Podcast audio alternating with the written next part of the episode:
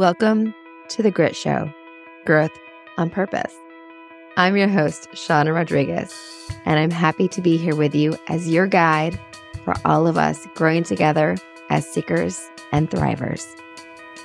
Lori Mitchell has always been a deep listener and an empath. People seem to easily open up to her and find ease and freedom in her presence. She found her way into teaching and learned quickly how to connect with students struggling academically, behaviorally, and emotionally. After the loss of her younger brother, Lori's ability to create a safe environment for students grew and flourished. She not only understood trauma, she had now lived it. When Lori met her husband, her spark for adventure and enthusiasm for life reignited. They welcomed two boys into the world in 2012 and 2014. They also got to celebrate her husband retiring from Army active duty in 2017. Unfortunately, the following fall, he died. Since then, Lori has been solo parenting two wonderfully active, fiercely independent, grieving children. Lori's depth of knowledge in child development and intervention has allowed her the insight to help her children find positive ways to express grief, cope with separation anxiety, and to feel safe and loved. Lori Sense has earned her grief coach and breathe facilitator certification through the Confident Grief Coaching Program and co-hosts the Embracing Grief podcast. Lori sees herself as a compassionate guide for moms who are living with layered and complicated loss while raising their children solo. As we enter the holiday season, I asked Lori to come on our show because I felt she might be a wonderful voice for all of us as we look at the holidays, grief, and how we handle it during this time of year. So thank you so much for being here with us today, Lori. I'm glad we have you. Thank you for having me. That was a beautiful intro. Thank you. I know you have such such a layered background and I was hoping to capture it in a way that we could help folks know who is here to chat with us. So, as we start our conversation, I would love to chat a little bit more about the holidays and about holidays and family traditions. Do you have any family traditions around the holidays? We do. Um, my, you know, little family with my boys and my husband, we were actually in Belgium when my children were born. So typically we would always go to, you know, visit with my parents on the holidays and my grandparents. Um, but when we were in Belgium, we were a whole ocean mm-hmm. away. And um, what I found is that I loved being home all mm-hmm. day. Uh, mm-hmm. As a kid, as a kid, we traveled to both my mom's side of the family and my dad's side of the family. So it was a very like rush, rush, rush. Very exciting. I loved seeing all of my family on the particular day. But then when I experienced this other side of things, seeing my kids, you know, having just this calm, relaxed day where they could be whoever they needed to be after the chaotic morning. Mm-hmm. It's truly been something that I've been trying to recapture because I think for me, the biggest part of the holiday is allowing mm-hmm. people to be who they need to be because it is a really chaotic time. And sometimes you kind of hit, hit your limit and yes. you just need to unwind. So a tradition that we kind of have is that we stay home on the holiday. We usually play games. Somebody gets a board game somewhere mm-hmm. along the mm-hmm. line that we have to try to play. Um, mm-hmm. But then we have the board games that we enjoy as a family, and we just spend time cooking and relaxing and enjoying each other. That is so wonderful. With my fiance, we have it where we go home. We're from the same hometown. So it makes it a little easier. So when we travel, we are four and a half, five hours from there, but we travel for either Thanksgiving or for Christmas. But we rotate which one each year and we have the other holiday to ourselves. And it's so funny because instead of doing something big and fancy for ourselves or gathering with friends and doing something, we're like, let's do nothing. And I think the pandemic, of our relationship has been during the pandemic, which kind of facilitated that. But we found that we just like to be able to chill and do nothing. So I definitely second that a tradition of doing less is a good tradition. it's nice to, to start actually enjoying the people and the quiet instead of the hustle and bustle, because a lot of the holidays is a lot of hustling and bustling. Yeah. And I'm someone who I kind of take on whatever energy is around me. Mm-hmm. Um, and I just had this aha moment. It was just my husband and I, and Max was little. And it was just the three of us on Christmas Day. And I got like a cup of, I think it was a cup of eggnog. I'm not even sure. Mm-hmm. And my husband and my oldest son were taking a nap and the Christmas tree was on and I had music and I was just Mhm. sitting by myself in my own little peace, you know, with my little family around me and it was all cozy and warm. And I'm like, this is amazing. I've never had this on a holiday. And Yes. this is amazing. Yes. Yeah, I got to take those moments and appreciate them. I like that. So for you listening right now, find your moment this holiday season to find those quiet moments where you get to actually enjoy the calm, enjoy the music and the lights on the tree and the the quiet pieces that are the beautiful parts of it. I love it. So I want to hear more about your alignment and revisioning because I know that was part of your process with you shifting from your career and your work as a teacher as things shifted after losing your husband. Can you talk a little bit more about that realignment and revisioning of what your life was and to be able to accommodate this new shift for you? Well, it didn't come initially. Uh, Mhm. I think, I mean, I know that the pandemic had a huge part in that because my initial reaction was, I'm not going to let this destroy us. I'm not going to let this change us. We're going to get through this. We're going to be fine. And I kind of went into like hyper independent super mom mode. I'm going to keep everything perfect. Everything's going to be fine. We're going to keep moving. And if we keep moving and keep doing all the things that we normally do, everything will be okay. Yes. And that was exhausting. Yes. Um, yeah. So fast forward to life in pandemic teaching. I got a role as an interventionist. We moved across the country. I was working as an interventionist and the pandemic hit. And initially that job was really about trying to find where my students went Mm. because everyone went home, but some, I mean, we had some students in other states. We had some students that we couldn't get a hold of. The following year, because of the nature of what was going on in the school year, I actually moved into a full caseload teaching load and worked with the virtual school because I knew that the schedule was going to be unpredictable. Nobody really knew what the school year was going to look like. And I had two small children who, because of their trauma, had difficulty with transitions. They Yes. needed consistency and routine. And that was kind of just not going to happen for the school Mhm. year. And my youngest child was starting kindergarten. Mhm. So it was a big deal. I knew that I needed to be able to work from home, Mhm. just in terms of like jugg- juggling schedules and everything. I took on a full caseload. At one point, between the three of us, we had 14 Zoom meetings. I was managing 14 Zoom meetings in my downstairs. We each had our own little separate space and I was like perched so I could see everybody and make sure that, you know, people were getting where they needed to be and kind of somewhat on task. Um, cause I was Oh, the wow. taskmaster, right? We're going to do what we're supposed to do and we're going to keep moving and everything is going to be fine. Oh. And, and then the district that I was in wanted all teachers to come back to the school building. Um, and it was a hybrid model. Uh, so it was like some days, some kids were there, you know, kids were going like half the time. So like yeah. kids with last names A through L were going on certain days, and then kids with last names N through Z were going on other days. But they wanted teachers to also come in. And I didn't have any students who were going to be in the building. None of my co teachers were going to be in the building. My principal wasn't going to be in the building. It was just this we want to be able to say, like, all of our teachers are back in the building.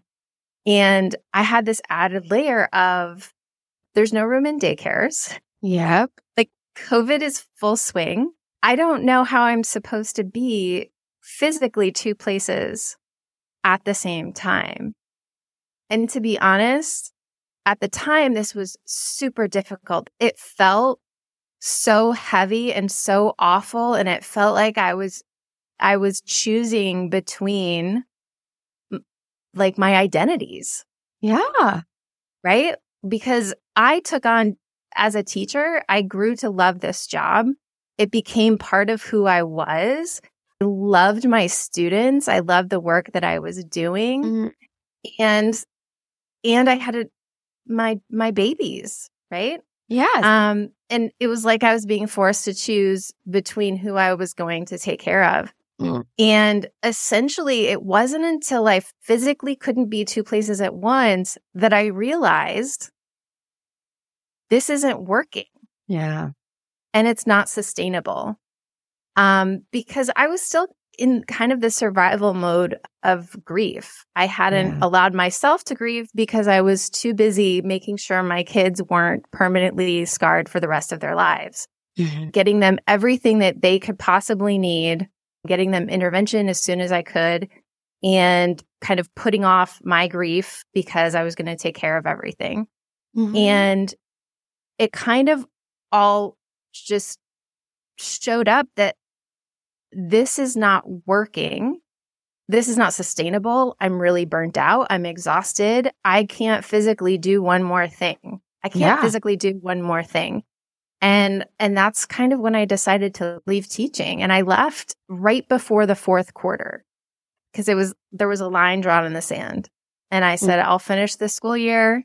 If I can continue doing the job that I'm doing, that I've been successful doing all year long, if I can continue doing that, I'll stay till the end of the year. But if you're going to force me to change what I'm doing to just be in a closet teaching, yeah, uh, I can't, I can't do that. I can't do that to my family. And so that was kind of, they're like, okay, well, good luck. Wow.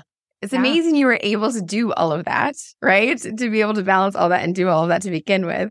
And then to have to make that choice, but to then realize it probably wasn't the best thing to be sustaining, even as it was. Yeah. Uh, it, and it was a difficult, it took me weeks it took me weeks to make the decision. And I remember there was one evening and I was just sitting and there was no noise.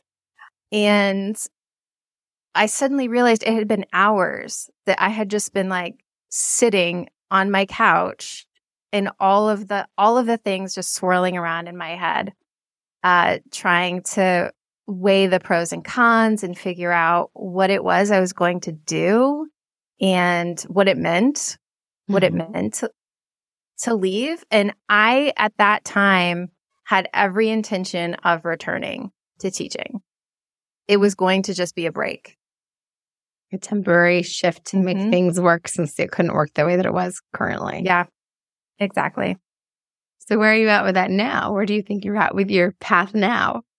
Yeah, it's it's interesting because since that decision, I've taken so much action and been so intentional about where I want to be as a person, where mm-hmm. I want my family to be, what I want to be doing, what kind of impacts I want to be having in my daily life, mm-hmm. as well as trying to create a vision of the future that I now understand that teaching, though I loved it, it was insanely draining to me. And by consuming myself with helping, you know, 155 students, I didn't have to do any work on myself. Yeah. Now the thought of going back to that, I know that I would lose the sense of peace that I'm creating now. I think once we attain some sort of peace and quiet and calm in our lives, if we've never had that, I think we get insanely protective of it mm-hmm. because we know what it looks like to not have it. And it's like, I just want to hold on to this and I want to work to keep things the way they are. Yeah. And so now I, I mean, I get to go to all of my kids' functions at school. I get to volunteer to like read stories. Mm-hmm. Um, my kids come first. You know, I get the note saying, we need pictures of this, this, and this. And I'm like, on it immediately. it's not like a last minute, oh shoot, I forgot to do that and frantically trying to, you know, get something done so that my kid's not the only one without whatever they are supposed to have. um, you know, it's just it's really nice to be a mom first. And that's really what my kids need at this point. It's actually been a huge it's been something that I'm still learning to identify with is being mm-hmm. a mom who works from home mm-hmm. and not like a career mom, like a co- woman who has a career who is also a mom. Mm-hmm. Because that's who I identified with before. My job was super important. My career was super important. And, and my work is super important now. But I also have this perspective of my children are only going to need me in this way for a limited amount of time. And that job for me at this point in my life is the number one job. And so my identity as a mother is really taking the forefront. And that has taken a great deal of work to get to that point. It's amazing you found that and be able to get that in place. And I think there's also an element for people who have experienced trauma and grief and loss that sometimes the busyness and the overly involved stuff is a good way to kind of put that stuff away. And I think that right now with the holiday seasons, that sometimes people don't realize that keeping themselves overly busy is a way to avoid some of those emotions and avoid some of that until everything comes crashing around them and they kind of hit a wall with it all. And so it's kind of one of these hard things of trying to recognize like that there is some something to be said about that quiet and finding that space and to be able to make those decisions about what is best for you and for moving forward and how that can be hard to do. So do you feel like it was easier with the grief process once you had more space or do you feel like having yourself be busy kind of helped you get to that next phase of the grief? So I left teaching and it became very clear that I hadn't allowed myself to grieve yet. And so I intentionally, that was what, that was my goal, um, a year ago. Mm-hmm. A year mm-hmm. ago, my goal was to finally just allow all of the feelings mm-hmm. to almost invite grief in in a way that I could only do because of the way I had set my life up. Mm-hmm. Um, and, and because of that, because I allowed all of that to happen, my grief isn't gone. It's not something that just yeah. leaves us. Um, I think as we heal layers, other layers appear to be healed. There's a model of grief, the Tonkin's model of grief shows, you know, grief is kind of this constant uh, piece of us. And the grief doesn't get smaller. We just learn and grow around it. Mm-hmm. So our ability to carry it changes. And that, that's really the model that speaks the most to me because my grief hasn't gotten smaller.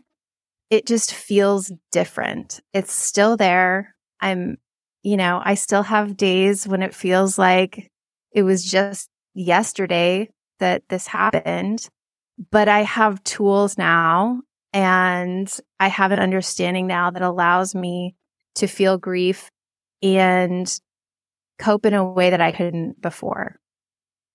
That model makes a lot of sense. You hear things about like if you carry a glass of water and you're holding that away from your body, that like your arm wears out and it's hard to carry it. And then you know things about like the backpacks that are designed to keep it close to your body and in a different way that's easier to carry things. And, and it feels like that with the way you carry it and where you place it in your body and how it fits with you can make it easier to carry, but it doesn't change how big it is or what it is and how your life has changed because of it. It's just a different way of being things. And that your life does change and you have to accept that your life does change for the loss of a person. Life is different after that. And you can't pretend that it's not even though you try really hard to just double down and do things twice as much and twice as hard to pretend like it's not going to change anything, that it does actually change. You just have to kind of accept that.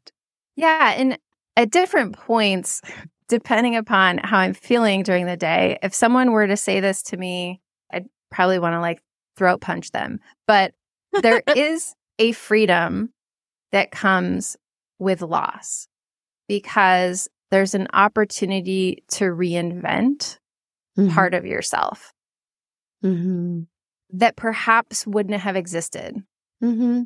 So, and again, if someone had told me that, you know, four years ago, yeah. I would have been really pissed off. I would have been like, that's an awful thing to say. And I hate you and I hate this and I hate all of it. Yeah. Because you have no desire to reinvent yourself. You were happy exactly where you were with what you had. You have no desire to reinvent anything. No. And, you know, if I wanted to reinvent myself, I would. You know, mm-hmm. this didn't have to happen for me to do it. It's ridiculous. Um, mm-hmm. yeah. But with perspective and with healing and with an intentional, like, I don't want to feel like this. I don't want my life to look and feel like this every day from here on. So what am I going to do about it? How do I want my life to look? How do I want to feel during the day? How do I want to move forward with my grief, not move mm. forward from my grief because that's impossible. Mm-hmm. And I think that attitude of how do I move forward from my grief, this idea of having an ending is almost like this search of a timeline. Mm-hmm. When is mm-hmm. it going to end? How do I make it end? I want, you know, the 15 minute soundbite of grief. I don't want the actual, like, what this is. And so that perception of how do I move forward with my grief? How do I want my life to look knowing that this is going to be part of it? Um, mm-hmm. has really helped me shape what I want mm-hmm. and acknowledge and be grateful for the freedom and the perspective that I have now, especially since it is very clear. I lost my brother was 21, my husband mm-hmm. was 36. And you just get this understanding that, yes, I could live. I want to live to be an old lady like my grandmother. My mm-hmm. grandmother's mm-hmm. 93. And I want to live that long. Also, I might not get to. So, what do I want out of this life? And how do I get it? Yes, that's so important. And with your your kids and helping them kind of understand this piece because I also think that's a challenge too because losing a partner is something I have not experienced and is definitely a different level of weight. I've lost my mom and I have friends who've lost parents and friends who've lost siblings, and that's really challenging in itself. But with kids, when they lose grandparents, when they lose parents, when they lose siblings, like helping kids understand that when the adults around them are trying to outrun it instead of learning how to carry it. Like, how can you teach a child to carry it when the adults around them are just trying to outrun it or pretend it doesn't exist? So you have unique perspective because of your work with kids as well as your kids yourself. Can you talk a little bit about how as adults we are when we have kids around us who are experiencing grief and how we can help them with that? I am so thankful that I had the background that I had and I worked with the students that I did because I don't know how I would have I don't know how that would have looked. Um, my youngest child, especially, really, really struggled. First, he didn't, but it's because of his age. So my husband died 15 days before my youngest son's fourth birthday. So wow. he was three when his dad died. He turned four and his perception of permanence wasn't mm-hmm. developed. Right. Mm-hmm. So there was no understanding of never. Mm-hmm. Right. Like daddy's never coming back. You know, we're mm-hmm. never going to see him again. That understanding wasn't there. So it was probably, it was three months that almost every day my youngest son would say, maybe daddy will be there when we get home. Mm-hmm. And I understood and I knew that this wasn't meant to be triggering for me. This wasn't meant to be upsetting. This was his little being's like hope that one, maybe his dad would be there. Mm-hmm. Maybe what everyone was describing wasn't really real. Mm-hmm. Um, and also he didn't get it. He was Yeah. processing and understanding. And so what he needed was one, not to be crushed. You Mhm. know, he, he needed support in processing and understanding that himself. And so my response was generally, I would usually have to take a few deep breaths Mhm. and i can i can totally understand why this would upset a parent and why a parent would react in anger or Mhm. in like i've told you a million times i don't know how to tell you again right Yeah. i totally understand how that could happen but because of my background i knew what was going on and i was able to respond in a very compassionate and patient way and i'm so eternally grateful for that because it was, you know, well, we've talked about this. And I was always very, very careful of using the language, you know, daddy died, he is dead, right? Mhm. Because phrases like passed away, Mhm. we lost someone, for a child, they Abstract. don't understand that. It's too Mhm. abstract, right? Mhm. Well, lost, well, lost in what way? Let's go find them, right? Mhm. Um, and so I was always very careful about that too. Well, you know, we talked about this. Daddy died. He's he's probably not going to be at home. In fact, I Mhm. know he's not going to be at home. And he would usually respond with, "Well, maybe he will be." Mhm. And I would say, "Well, yeah, I guess we'll wait and see." Mhm. And and it it it was months, but he finally got there. But when he did, when he finally understood, that's Mhm. when his separation anxiety went into full force. And let me tell you, this child shook the shame. Any any form of shame I ever had was shook right out of me because the way his grief and pain came out, um, there was n- no way that I could be embarrassed by his behavior. I could only just want to comfort him and love him and respond empathetically and compassionately. And I'm very, very thankful that the other people in his life at that time also had that perspective because it's Mhm. very easy to comfort a crying child, a sobbing child. It is very different in comforting a child who throws things and yells and can't calm down and kicks and screams and cannot express what they're feeling because they don't have the language or understanding of what's happening. And so that was much harder than the question of, you know, will daddy be home when we get there? Mhm. Oh, this is so much harder. I'm very glad to say, and it amazes me every day how well adjusted he's become. And Mm. we've worked through so much of that. It's not gone forever, but because he's been reassured and because he has learned tools to cope and because he knows unconditional love, Mhm. because of that unconditional love, yes. he has grown so much and he has a reassurance about him um, and an understanding that allows him to express what he needs, how he's feeling in a way that's not destructive. This Mhm. child would say, I'm not sad. I'm not sad. He didn't cry for over a year Mhm. like we had to teach him to cry.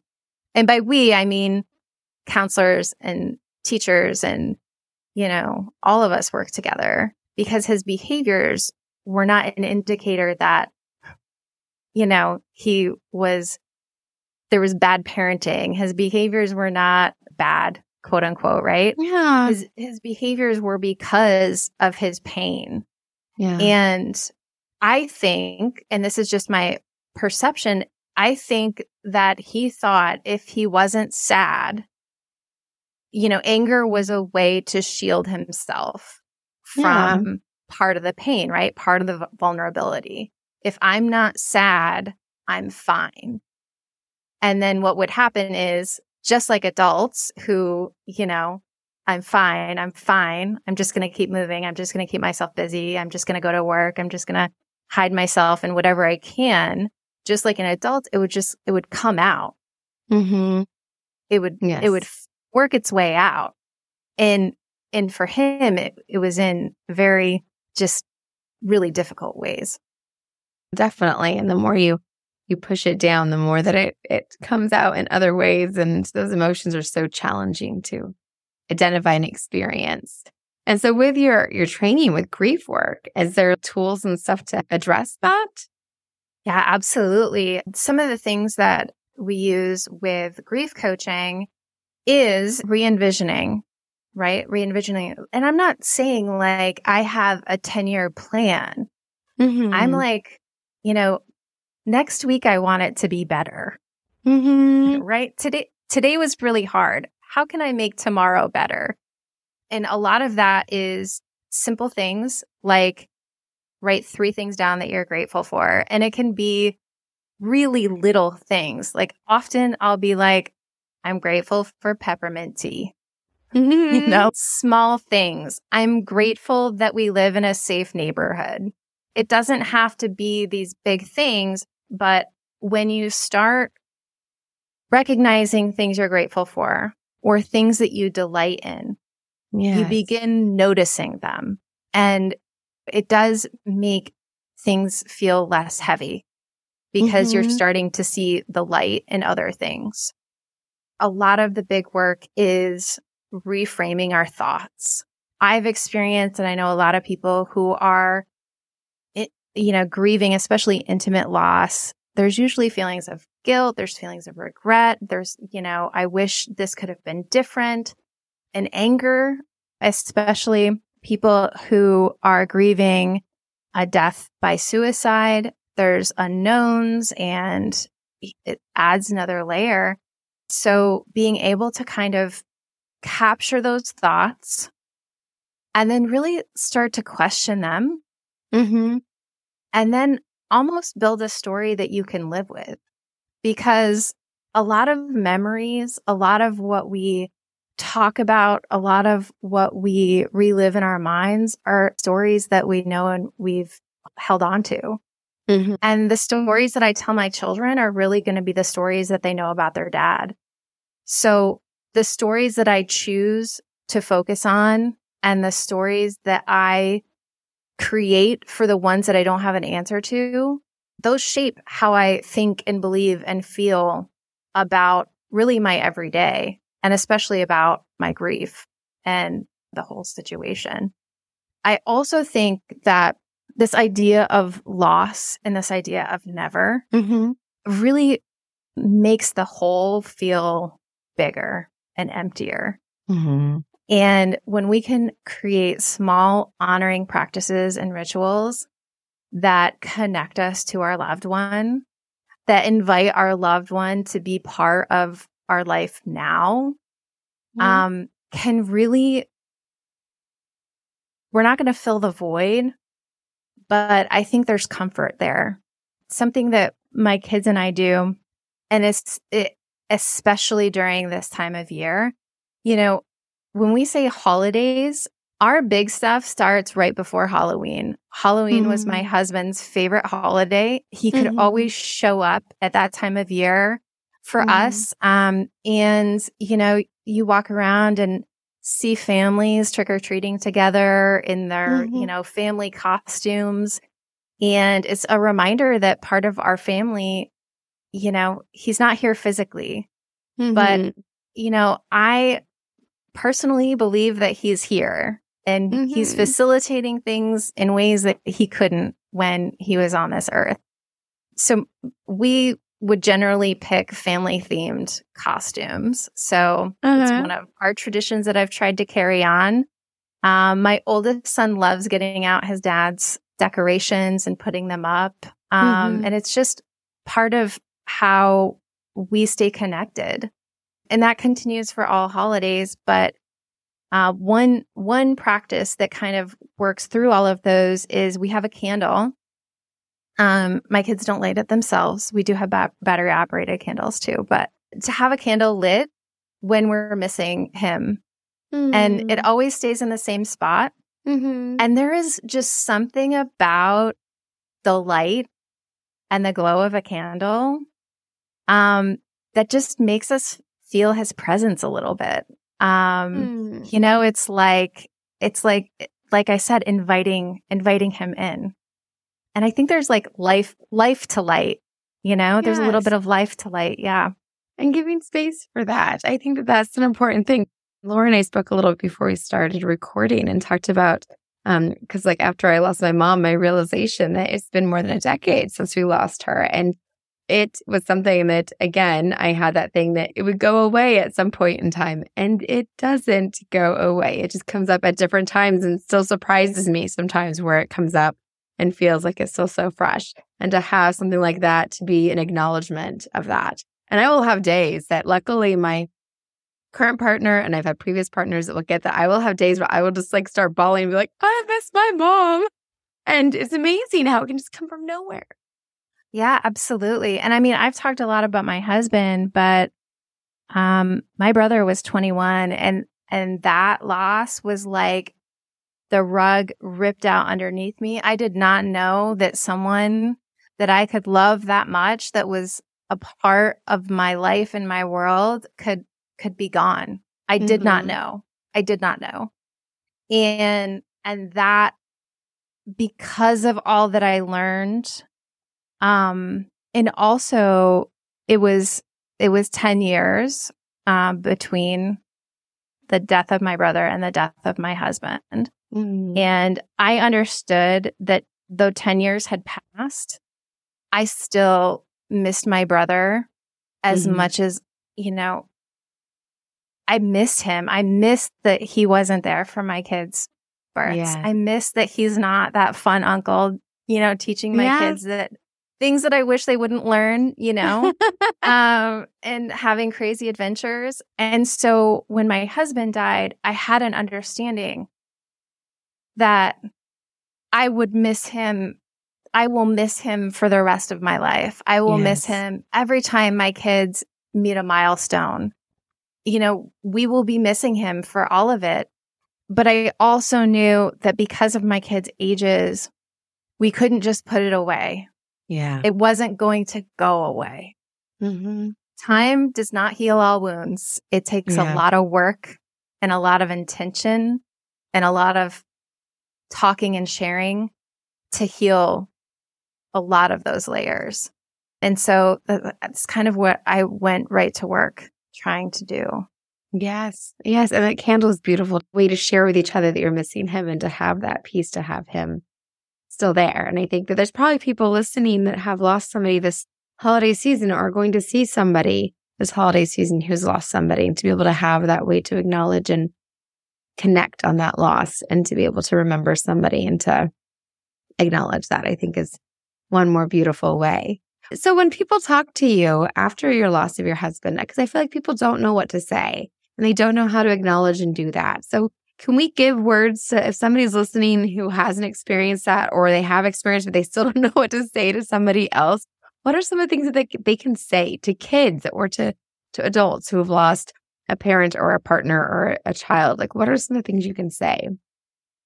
Yeah, this is a great question. Um, first of all, I want to let people know that even with the best of intentions, what you say may not be received in the way you want it to be. Mm-hmm. And that's okay.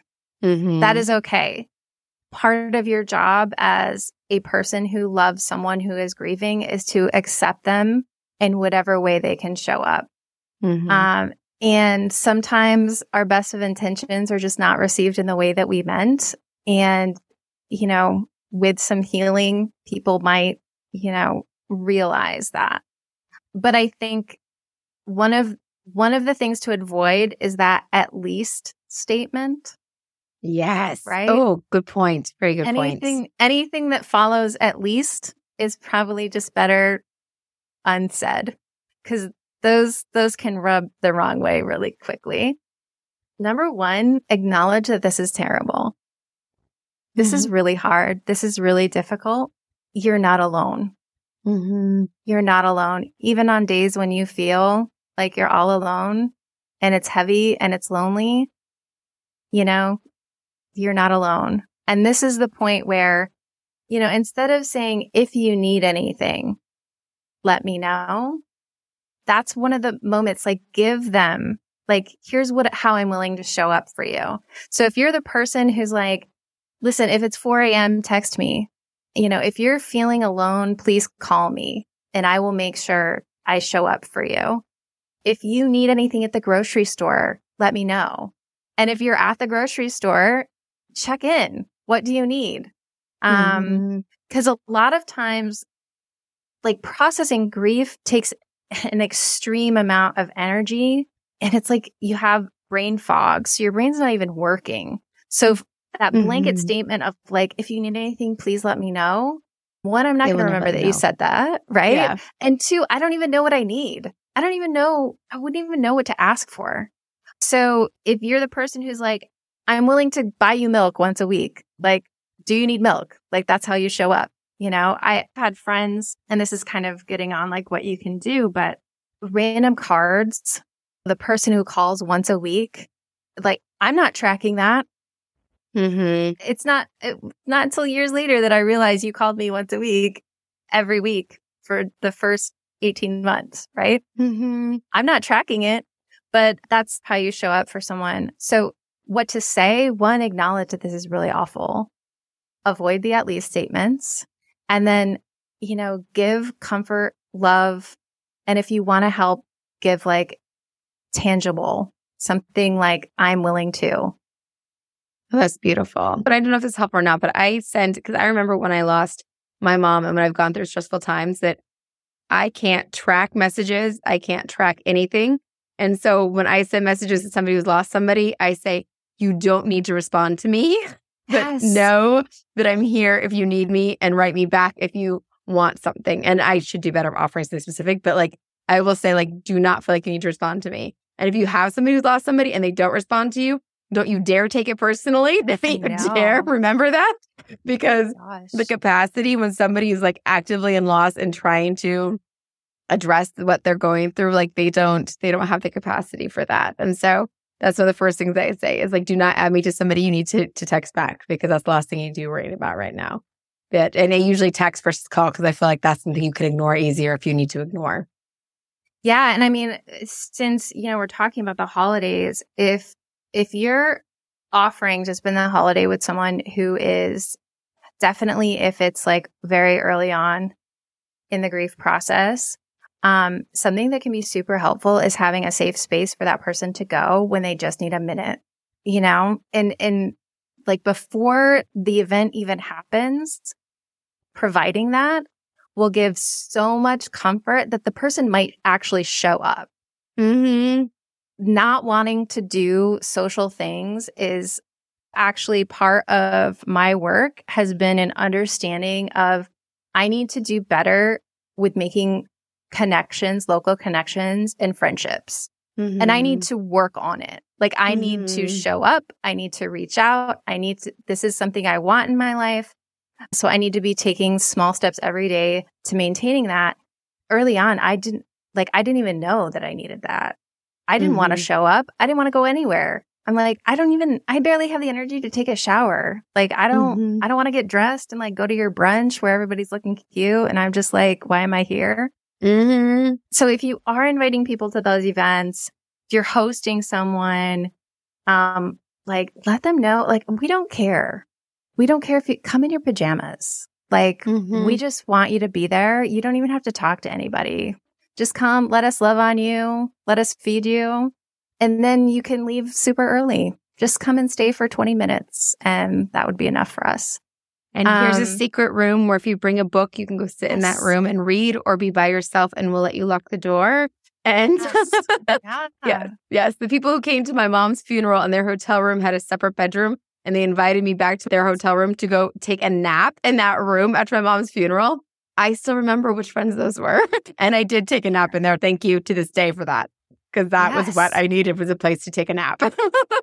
yes, for sure. Yes. Um, it's like everybody's gonna need a minute. Mm-hmm. Yes, that like, makes a big difference. Yes, mm-hmm. this is helpful. So for folks, like what's a takeaway that we can um give people? I think the takeaway about how to honor people who are dealing with grief this holiday season, I think is a big takeaway to be able to think of their one friend who has a loss. I think that's a hard thing too, because during the holidays, I didn't even remember what was my first Thanksgiving without my mom until I had a breakdown at work and realized, oh, that's why I'm having a breakdown because this person is freaking out over their second Thanksgiving without their grandfather. And it's my first one without my mom. No wonder I'm breaking down right now. But um, so to remember who your friends are who've lost somebody this past year and give them some acknowledgement and space because the holidays are typically a time where that resurges a little bit. So to be able to do that, possibly is that something we can give as a takeaway for folks, or what are your thoughts, oh, Lori? Oh, for sure, yeah, especially the space. Like, yeah, like here, I made you cookies. I left them on your porch. Yes, right. Yes, you don't have to talk to me, and yep. if you don't want to see me, let me give you the space for this. Yes, but I'm acknowledging. Yeah. Something that was very, very helpful to me. My husband died at the beginning of November. And so Thanksgiving and Christmas, like I don't even really remember. I'm going to be honest. Mm-hmm. Um, but my mom, my mom's uh, friends at work wanted to help with shopping. And so I just gave them like some ideas. I actually think I started uh, an, a list. You know how you can do like shopping lists, mm-hmm. and um, and my mom helped me out, and and they basically like got together and just made sure that the stuff was bought and sent it to my house. And then I actually asked, I'm trying to remember that actually, um, that year, I don't think I wrapped presents, but I don't know who did. Somebody wrapped presents. Somebody was amazing. That's Somebody wrapped presents and it was amazing. And thank you if you're listening. Um, but the following year, I actually asked my morning nanny, I'm like, listen, can I just have stuff sent to your house and will you just like take care of it? And yes. she did. And it was amazing. And it took this huge pressure and weight off. Um, so that is something too. Like, hey, offer wrap the gifts. Offer, yes. Yeah. Yes. Yeah. You didn't even have to, uh, it's a time thing. They didn't even have to buy the presents, just offer to wrap the gifts for them. So yeah. they have one less yeah. thing they had to think about. Yes. That's brilliant. I love that. So yeah, so offer those things, connect with people who've experienced loss and offer those things for them. I love it. And if you're somebody who has experienced loss, don't hesitate to ask somebody to do those things for you. That's so actually that you can do that. Yeah, sorry, I didn't mean to interrupt, but that's actually part of the program is learning and taking action in engaging your support system. Um, and learning how to like write down things as you notice things that you need, like keep a list and then start asking. And it's so difficult. It was so difficult for me. It's one of the yeah. biggest, biggest obstacles of my life is asking for help. Um, mm-hmm. Yeah. So that whole like, let me know if you need something. I'm not going to do that because then I would have to admit that I couldn't do it all on my own. Yes, yeah. Exactly. Uh-huh. Exactly.